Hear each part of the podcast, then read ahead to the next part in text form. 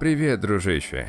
Я уже соскучился. Категорически приветствую тебя на очередном подкасте из серии «Обольщай и властвуй». Очень многие ожидания касательно любви и отношений формируются у нас с Голливудом. Проблема в том, что фильмы вкладывают в нашу голову абсурдные идеи о том, как выглядит эта самая любовь. В итоге это может привести к глупым решениям, которые могут даже разрушить то, что могло бы стать прекрасными отношениями. И в этом подкасте мы разберем 8 способов, как Голливуд может разрушать отношения. Небольшое предостережение.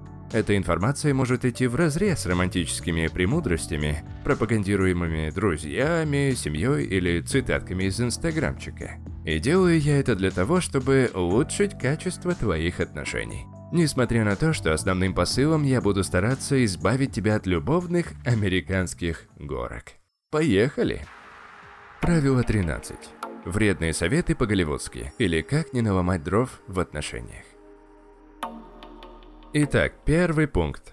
Фильмы учат нас заменять качество эмоций их интенсивностью. Это биполярная сущность голливудской романтики. Представь себе шкалу от минус 10 до плюс 10. Так вот, голливудская романтика мечется между этими крайними точками. К примеру, «Красавица и чудовище», помнишь мультик? Чудовище ужасно относится к Бель. Он ее похищает, затем они сходятся в прекрасном танце, затем приходится бороться за эту любовь, и в итоге они воссоединяются.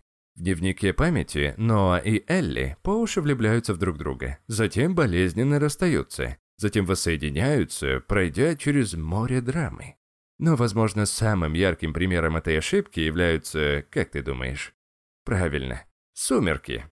Слишком много драмы выпадает на долю героев, и в целом вся серия фильмов об одержимости «Быть вместе» сменяется суицидальной депрессией персонажей, когда им приходится расставаться.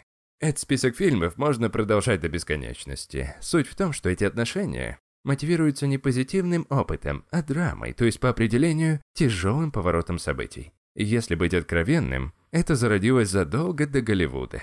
Ромео и Джульетта – самая известная история любви всех времен. Рассказывает о двух 13-летних подростках, которые знали друг друга от силы пять дней и решили покончить с собой из-за того, что не могли быть вместе. И, возможно, ты непреднамеренно тоже стремишься к американским горкам в отношениях, закрывая глаза на те, которые стабильно хороши.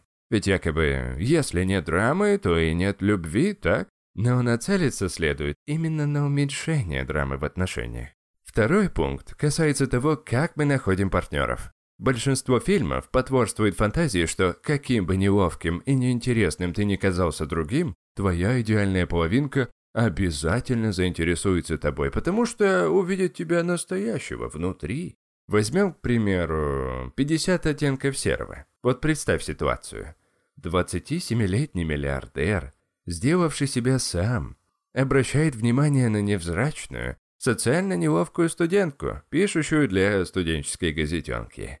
Обратная ситуация в фильме «Соседка», где красивая, спонтанная Даниэль буквально появляется на пороге дома Мэтью и призывает его к безумным приключениям. Несмотря на то, что он не демонстрирует себе ничего интересного. Фантазия в том, что ничего в себе не меняя, ты сможешь привлечь парня или девушку своей мечты. Но правда, с которой мы сталкиваемся каждый день в том, что никто не обратит на тебя внимания, если ты чересчур замкнутый или скучный. Если ты хочешь привлечь спонтанного, веселого и успешного человека, тебе придется стать таким человеком. В противном случае человек тебя даже не заметит, если ваши пути пересекутся. Еще один миф на раннем этапе отношений – это любовь с первого взгляда.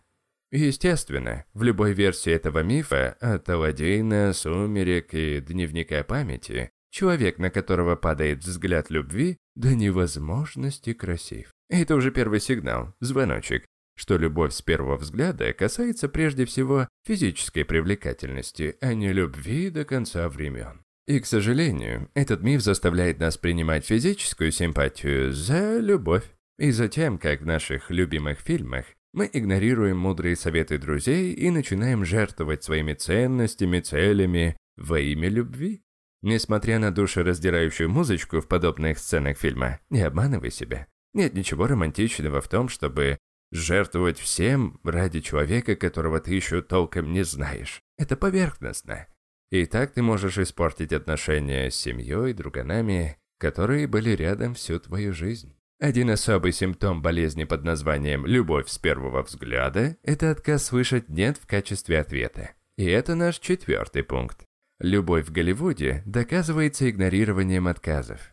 Вот, к примеру, Ноа приглашает Элли на танцы, после того, как увидел ее несколько секунд назад. Парень получает отказ, но, конечно же, не сдается и угрожает покончить жизнью, если Элли не сходит с ним на свидание. И, несмотря на то, что в этой сцене девушка сдается, она продолжает его игнорировать, что вполне логично. Но, естественно, но упертый баран преследует ее и продолжает давить. Это поведение присуще сталкеру. И мы видим, что оно романтизируется во множестве голливудских фильмов. В некоторых случаях мы видим, что отказ принимает форму самодисквалификации, когда человек говорит, что из него выйдет ужасный партнер. Например, Натали Портман в фильме «Больше, чем секс» очевидно сигнализирует, что она не заинтересована в романтических отношениях. Но, конечно же, романтический сюжет настаивает, чтобы Эштон проигнорировал ее и в конце у них все хорошо. Ну и опять вернемся к «Сумеркам». Частично таинственность Эдварда Каллина состоит в том, что он сходу говорит, что он не пара Белли. В реальном мире окажи себе услугу. Если человек тебе говорит, что он тебе не пара, или что он не готов к отношениям, или что он, ну просто не заинтересован в них, поверь ему на слово, пожалуйста. Естественно, у каждых отношений есть сложные периоды – и стандартный способ справляться с ссорами в романтических фильмах – это наша пятая ошибка, а именно масштабные и ненужные подарки в качестве искупления. Я уже истязал этот фильм примерами, но дневник памяти продолжает пичкать нас вредными советами. Но встречался с Элли в течение лета, когда им было по 17 лет, затем они не виделись 10 лет. И вдруг Ноа снова встречает Элли и узнает, что она счастливо обручена. И самое гениальное, что ему пришло в голову, перестроить дом, где они когда-то там трахались, в попытке вернуть Элли. И поскольку того требует сюжет, это сработало. Они получили свою счастливую концовку. Точно так же Джон Кьюсак делает, появляясь с бомбоксом у дома девушки в попытке ее вернуть. Это фильм «Скажи что-нибудь». Также публичное признание в любви, как в фильме «Это дурацкая любовь», тоже очень популярны в таких фильмах. Проблемы здесь две. Во-первых, если произошел разрыв в отношениях, создается впечатление, что широкий жест способен все исправить. При этом игнорируется факт, что человек может прекрасно совершать широкие жесты, но одновременно быть неспособным приносить радость на повседневной основе, что изначально делает отношения стоящими. Другая проблема в том, что мы учимся добиваться человека, который не принимает искренние извинения, когда мы сделали что-то не так. Мы не замечаем, что отношения держатся на масштабных, зачастую дорогих подарках. Поэтому, если человек тебя не прощает, лучше перестать извиняться и дать человеку пространство, которое ему нужно в этот момент, вместо того, чтобы голливудить себе дорогу обратно в его жизнь.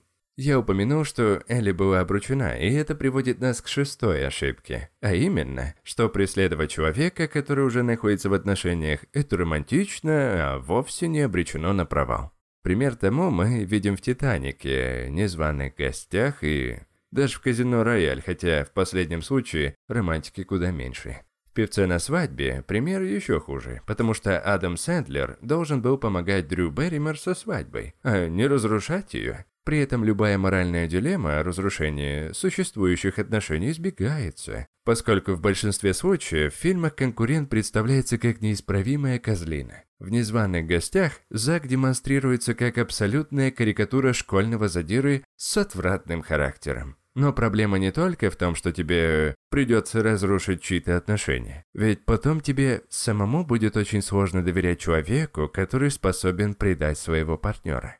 Но проблема не только в том, что тебе придется разрушить чьи-то отношения. Вот представь, как ты потом будешь доверять этому человеку, который способен предать своего партнера? Вокруг столько свободных людей, а концентрация внимания на том, кто недоступен. Это только укрепляет ограниченное мышление о поиске любви. И это приводит нас к следующему пункту. Страдание, одержимость, самопожертвование. Они считаются показателями любви. Зачастую именно так в фильмах любовь и проверяют. В истории рыцаря Джозелин настаивает на том, чтобы Уильям проигрывал турниры, чтобы доказать ей свою любовь. И все это приводит к тому, что Уильям получает серьезное ранение. А согласно «Сумеркам», единственный способ узнать, настоящая любовь или нет, это испытать жуткие страдания при расставании. Белла месяцами сидит, погруженная в депрессию и сопли. А Эдвард уходит, демонстрируя этот миф. Даже сестринская любовь в холодном сердце определяется готовностью пожертвовать своей жизнью. Все эти сценарии объединяют то, что любовь доказывается страданием. И если на это покупаешься, значит именно это ты и вносишь в свои отношения. Ты создаешь предпосылки для себя любимого и для своего партнера. Страдать в доказательство своей любви. Но есть же и другой взгляд на любовь.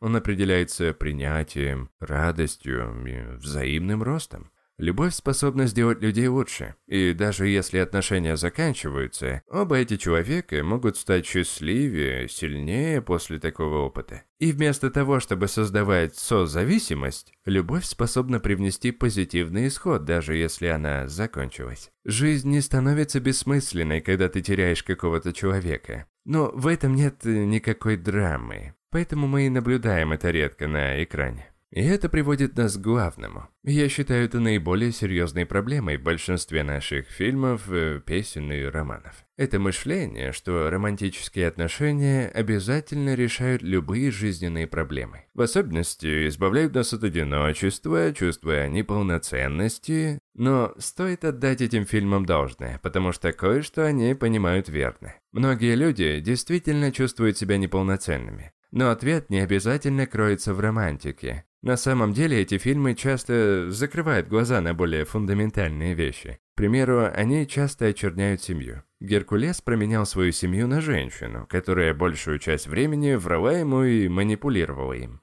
Я не говорю, что романтические отношения всегда плохи. Конечно, они могут быть чудесными. Но желание протагонистов в этих фильмах оставить свою семью и друзей позади игнорирует один из важнейших уроков о любви. Она способна излечить раны и укрепить сложные отношения с людьми, которых мы знаем больше всего. Вместо того, Голливуд призывает к поиску новой второй половинки, нежели к тому, чтобы понимать, прощать, любить, любить свою семью и друзей. И даже кроме любви к семье, друзьям, а именно любовь к себе – это основа счастливой жизни и счастливых отношений. Путь к любви и уверенности может занять какое-то время – но он того стоит, поверь мне. Не только из-за плюшек, что они помогают без усилий привлекать в свою жизнь прекрасные отношения, дружбу, карьерные возможности, но они также дарят чувство удовлетворенности, даже когда ты находишься наедине с собой.